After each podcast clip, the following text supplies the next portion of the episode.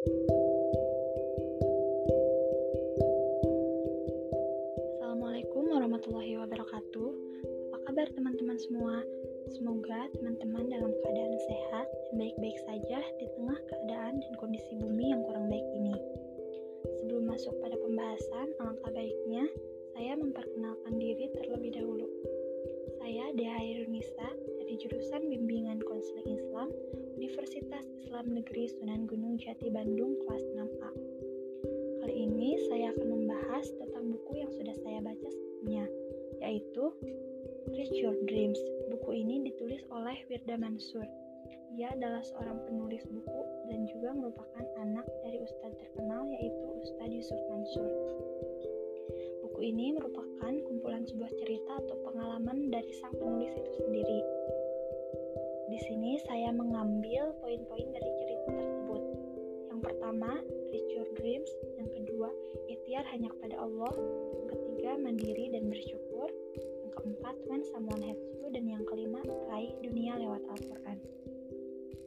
Poin yang pertama yaitu reach your dreams atau gapailah impianmu. Poin ini sesuai dengan judul buku. Nah, setiap orang pasti memiliki mimpi, dan ingin meraih mimpi tersebut. Entah itu mimpi besar untuk menjadi seseorang yang diinginkan dan dicita-citakan dari sejak dulu. Misalnya, ingin menjadi seorang dokter, guru, pilot, psikolog, dan lain-lain. Atau hanya mimpi-mimpi kecil, contohnya. Misalkan, nanti malam sebelum tidur saya ingin membaca dan mempelajari buku tentang karir. Itu juga merupakan sebuah harapan dan impian kecil yang sudah kita rencanakan dari sebelumnya untuk membaca buku tentang karir. Setiap orang jelas memiliki impian yang berbeda, namun dalam hal untuk mencapainya dibutuhkan keseriusan yang sama. Maksudnya, ketika kita memiliki mimpi yang begitu besar, kita harus berusaha, bekerja keras, dan juga bersemangat. Optimis agar apa yang kita inginkan dapat kita raih. Di sini yang membedakannya hanya mereka yang mau berusaha akan membuat impiannya menjadi nyata, dan mereka yang tidak mau berusaha akan membuat impiannya hanya menjadi angan-angan belaka. Coba tanya diri masing-masing, apa tujuan hidup kita? Pasti kita punya tujuan hidup dan keinginan. Tidak mungkin kita tidak memiliki keinginan sedikit pun.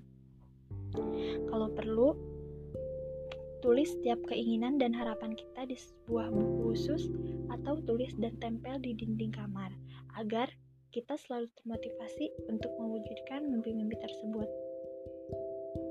Poin yang selanjutnya yaitu ikhtiar hanya kepada Allah.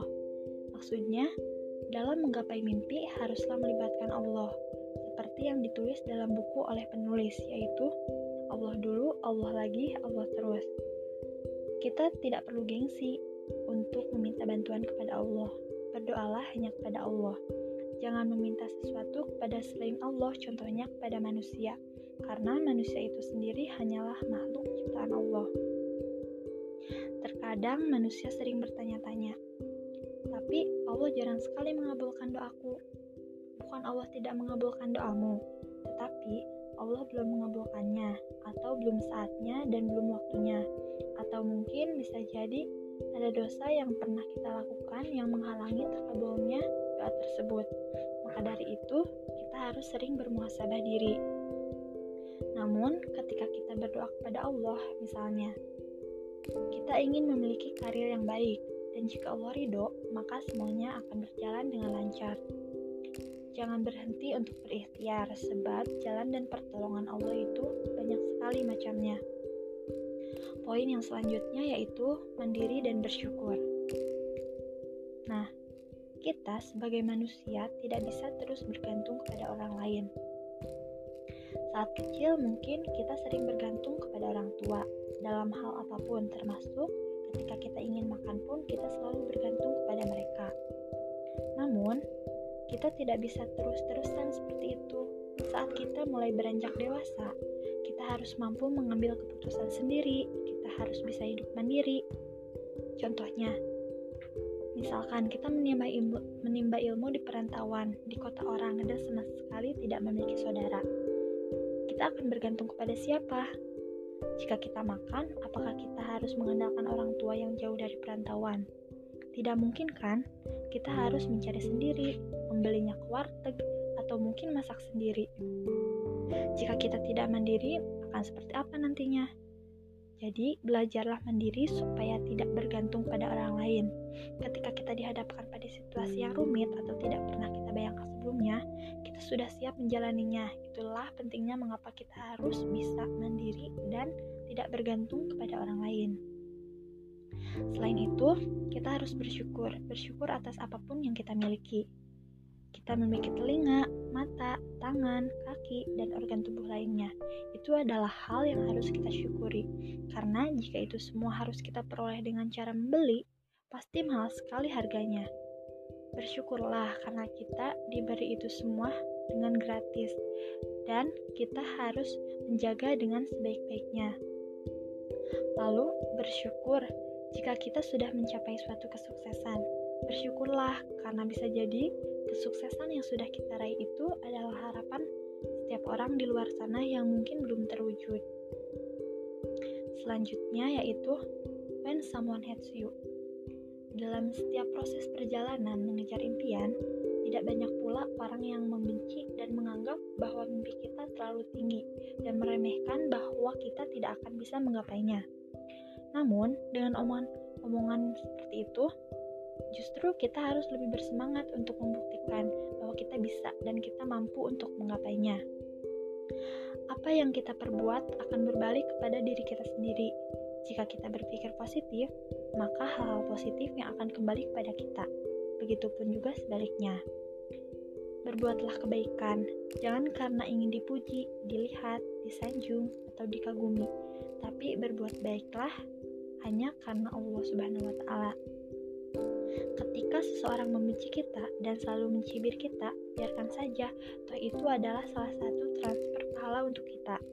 Karena seseorang yang mencibir akan bertambah dosanya, dan orang yang dicibir itu akan mendapatkan transferan pahala. Jadi hiraukan saja orang yang membencimu. Kadang orang hanya mengatakan apa yang ia dengar, bukan apa yang ia lihat atau orang hanya mengatakan apa yang ia lihat tapi tidak mengetahui apa yang sebenarnya terjadi. Poin yang selanjutnya yaitu raih dunia lewat Al-Quran. Prinsip yang harus kita pegang dalam hidup ini. Percaya kita punya Allah dan raih dunia lewat Al-Quran. Semua yang ada di dunia ini adalah milik Allah. Kesehatan, pekerjaan, semuanya dari Allah maka jangan sampai kita mendahulukan sesuatu sebelum Allah, apalagi sampai melangkahi Allah. Kuatkan prinsip bahwa dunia bisa diraih melalui Al-Quran. Maka pada saat kita menginginkan sesuatu, dekatilah Allah, bacalah Al-Quran, pahami dan yakini kebenarannya. Ketika kita sudah dekat dengan Allah dan senantiasa membaca Al-Quran, hidup kita akan bahagia dunia dan akhirat. Kebahagiaan itu baru bisa kita raih jika ayat-ayat Al-Quran yang kita baca dan yang kita pahami maknanya dapat kita terapkan dalam kehidupan sehari-hari. Selain fasilitas di dunia yang Allah sediakan untuk manusia, Al-Quran juga sebagai petunjuk hidup bagi manusia. Allah akan memberikan ujian hidup dengan ragam kesulitan dan ragam kemudahan. Dalam setiap ragam kesulitan itu, untuk melihat siapa saja yang tetap istiqomah di jalannya. Selain sebagai petunjuk hidup, Al-Quran juga sebagai obat bagi manusia. Sering sekali kita dengar bahwa orang yang sering mengaji atau mempelajari Al-Quran itu merupakan seseorang seperti memegang dunia atau orang yang mengejar akhirat maka dunia pun akan didapat. Tetapi jika kita mengejar dunia, akhirat tidak akan didapat. Al-Quran itu tinggi derajatnya. Siapa pun yang dekat dengan Al-Quran dan selalu membaca Al-Quran, maka akan diangkat pula derajatnya. Al-Quran juga merupakan suatu berkah. Siapa pun yang selalu dekat dengan Al-Quran dan senantiasa membacanya, maka ia akan diberikan berkah. Selanjutnya, kontribusi buku ini kepada kepada karir yaitu ketika kita ingin berkarir dan mendapatkan keberkahan dalam menjalani suatu karir, maka kita harus melibatkan Allah di dalamnya. Kita harus melibatkan Allah dalam setiap langkah kita agar Allah ridho dan Allah akan mengabulkan doa-doa kita. Sekian penjelasan dari saya. Semoga bermanfaat bagi teman-teman semua. Wassalamualaikum warahmatullahi wabarakatuh.